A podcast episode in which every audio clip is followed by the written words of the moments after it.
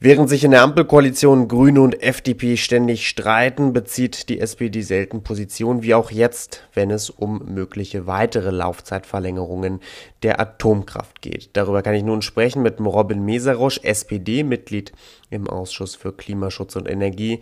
Guten Tag, Herr Mesarosch. Hallo. Herr Misarosch, bevor wir gleich auf die Kernkraft zu sprechen kommen, lassen wir uns kurz noch bei einem sehr einschneidenden Ereignis in dieser Woche ähm, sprechen. Am Montag ist Christine Lambrecht als Verteidigungsministerin zurückgetreten. War das eine richtige Entscheidung? Es war vor allem eine respektable Entscheidung, dass sie gesagt hat, ich trete zurück. Ähm, die die Kritik an ihr, äh, hat sie so beschrieben, äh, hat davon abgelenkt, dass sie ihre Arbeit tun kann. Und dann zu sagen, ich trete zurück, finde ich sehr respektabel. Das ist ein Schritt, den andere Minister in der Vergangenheit nicht getan haben. Deswegen finde ich es gut, dass sie das so gemacht hat. Ähm, und ja, das ist meine Haltung zu der Sache. Mhm. Bundeskanzler Scholz hat ja nun angekündigt, schnell auch eine Nachfolge zu finden. Wie lange darf denn diese Suche dauern? Denn schlussendlich steht ja schon Ende dieser Woche ein Treffen mit den NATO-Verteidigungsministern an. Also wie viel Zeit darf er sich überhaupt nehmen? Er hat sich, äh, wenn ich ihn richtig verstehe, schon entschieden. Und ich denke, wenn der Podcast online ist, werden wir es schon wissen. Gut, dann frage ich Sie auch nicht, welcher Favorit ähm, für Sie dieses Amt übernehmen soll.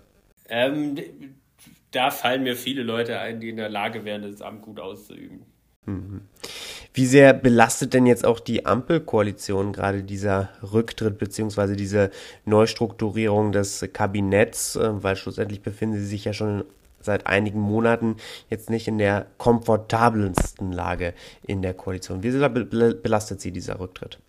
Ich finde, das kommt darauf an, wie es dann weitergeht. Und da bin ich ziemlich zuversichtlich. Ähm, wenn äh, da jetzt eine Nachfolgerin oder ein Nachfolger ins Amt kommt, der da nochmal mehr frischen Wind in die Bundeswehr reinbringt, den wir jetzt brauchen, einmal zum Schutz der Soldatinnen und Soldaten und dass die uns schützen können, ähm, dann kann das unterm Strich auch ein Gewinn sein. Herr Miserosch, dann lassen Sie uns auf unser Thema zu sprechen kommen, das Thema ähm, die Verlängerung der Kernkraft oder die mögliche, denn in den letzten Tagen und Wochen hat die FDP vermehrt wieder gefordert, die drei Atomkraftwerke über den vereinbarten 15. April laufen zu lassen. Ist das eigentlich wortbrüchig von Ihrem Koalitionspartner?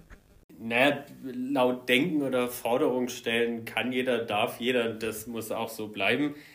Ähm, aber was gilt ist, äh, was der Bundeskanzler eben ja, in seinem Brief äh, da zum Ausdruck gebracht hat, worauf sich auch alle einigen konnten, einschließlich der FDP, dass man sagt, die laufen jetzt noch die wenigen Monate im Winter weiter und dann ist endgültig Schluss. Das gilt. Ähm, und äh, solange man das nicht antastet, gibt es da keinerlei Brüche. Das heißt, die Gedanken, die ähm, auch diese Äußerungen von der FDP, das sind derzeit einfach nur Träume, die aber niemals verwirklicht werden. Jedenfalls nicht mit der SPD. Okay, das ist mal eine Aussage, aber ähm, da kommt ja natürlich schon so ein oder andere Frage in den Sinn, denn äh, manche fragen sich ja, warum sie sich auch die Grünen so gegen diese Atomkraft sträuben, denn schließlich ist ja ähm, die Atomkraft sehr viel umweltfreundlicher als manch ein Kohlekraftwerk, das jetzt wieder ans Netz gegangen ist. Das Thema Atomkraft, dazu gibt es ja ganz viele Argumente auf verschiedenen Ebenen, auf einer Sicherheitsebene, auf einer Versorgungsebene, auf einer Kostenebene und abgesehen von sagen wir jetzt vom CO2-Verbrauch, gibt es da kein Argument, äh, was für mich dafür spricht, die Atomkraft weiterlaufen zu lassen. Und selbst bei den CO2-Emissionen weiß ich, dass wir ohne Atomkraftwerke schneller ans Ziel kommen, äh, nämlich einer klimaneutralen Energieversorgung, weil wenn wir Atomkraftwerke länger laufen lassen, blockieren die den, Erneuer äh, den Ausbau der erneuerbaren Energien.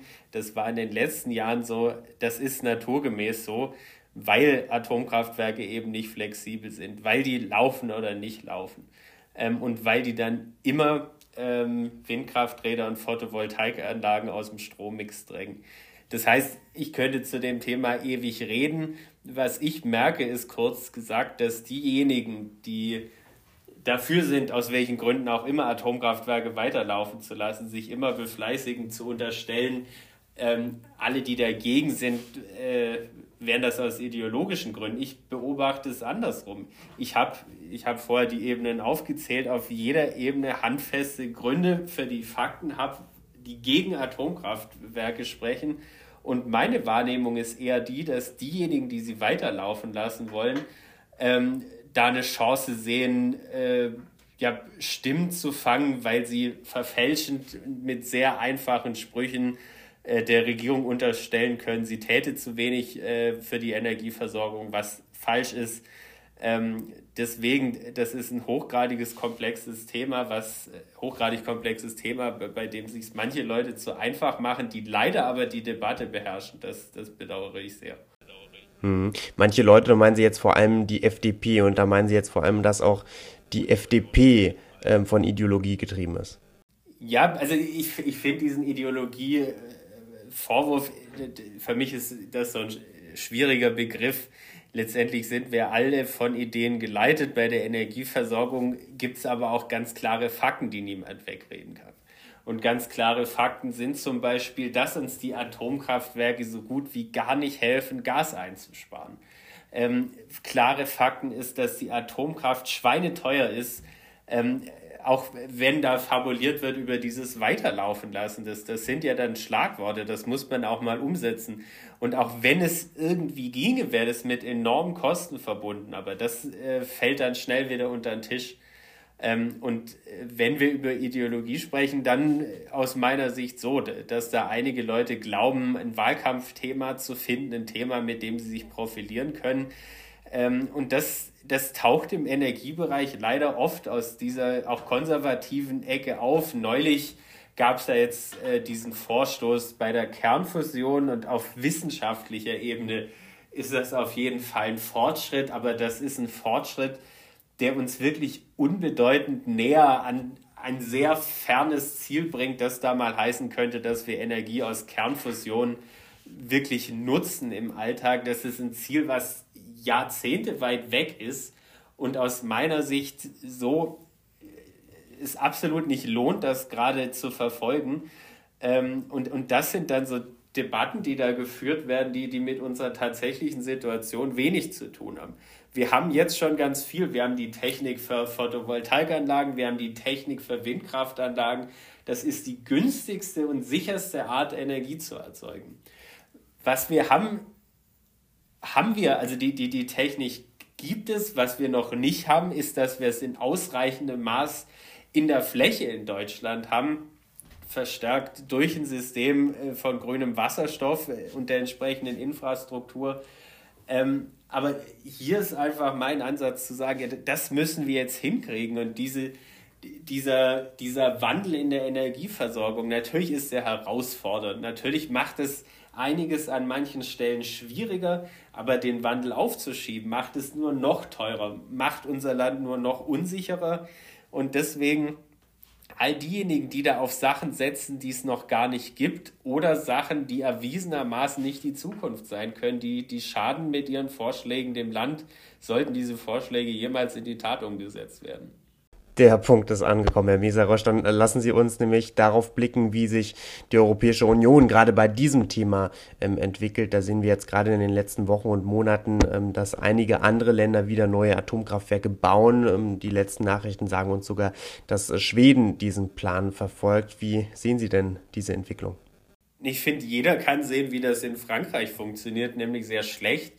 Im, Im Sommer lief die Hälfte der Atomkraftwerke nicht. Und dann war es so, dass Macron selber gesagt hat, Frankreich ist gerade nicht in der Lage, seinen eigenen Strombedarf zu decken. Ohne Deutschland und andere Länder wären wir da am Ende.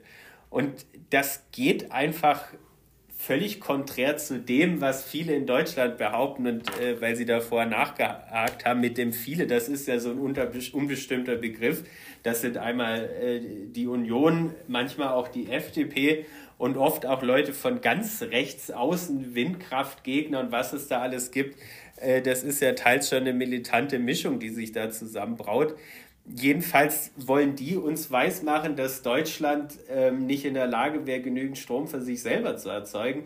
Dabei hat, äh, ist, also erzeugt Deutschland unterm Strich viel mehr Strom, als es verbraucht.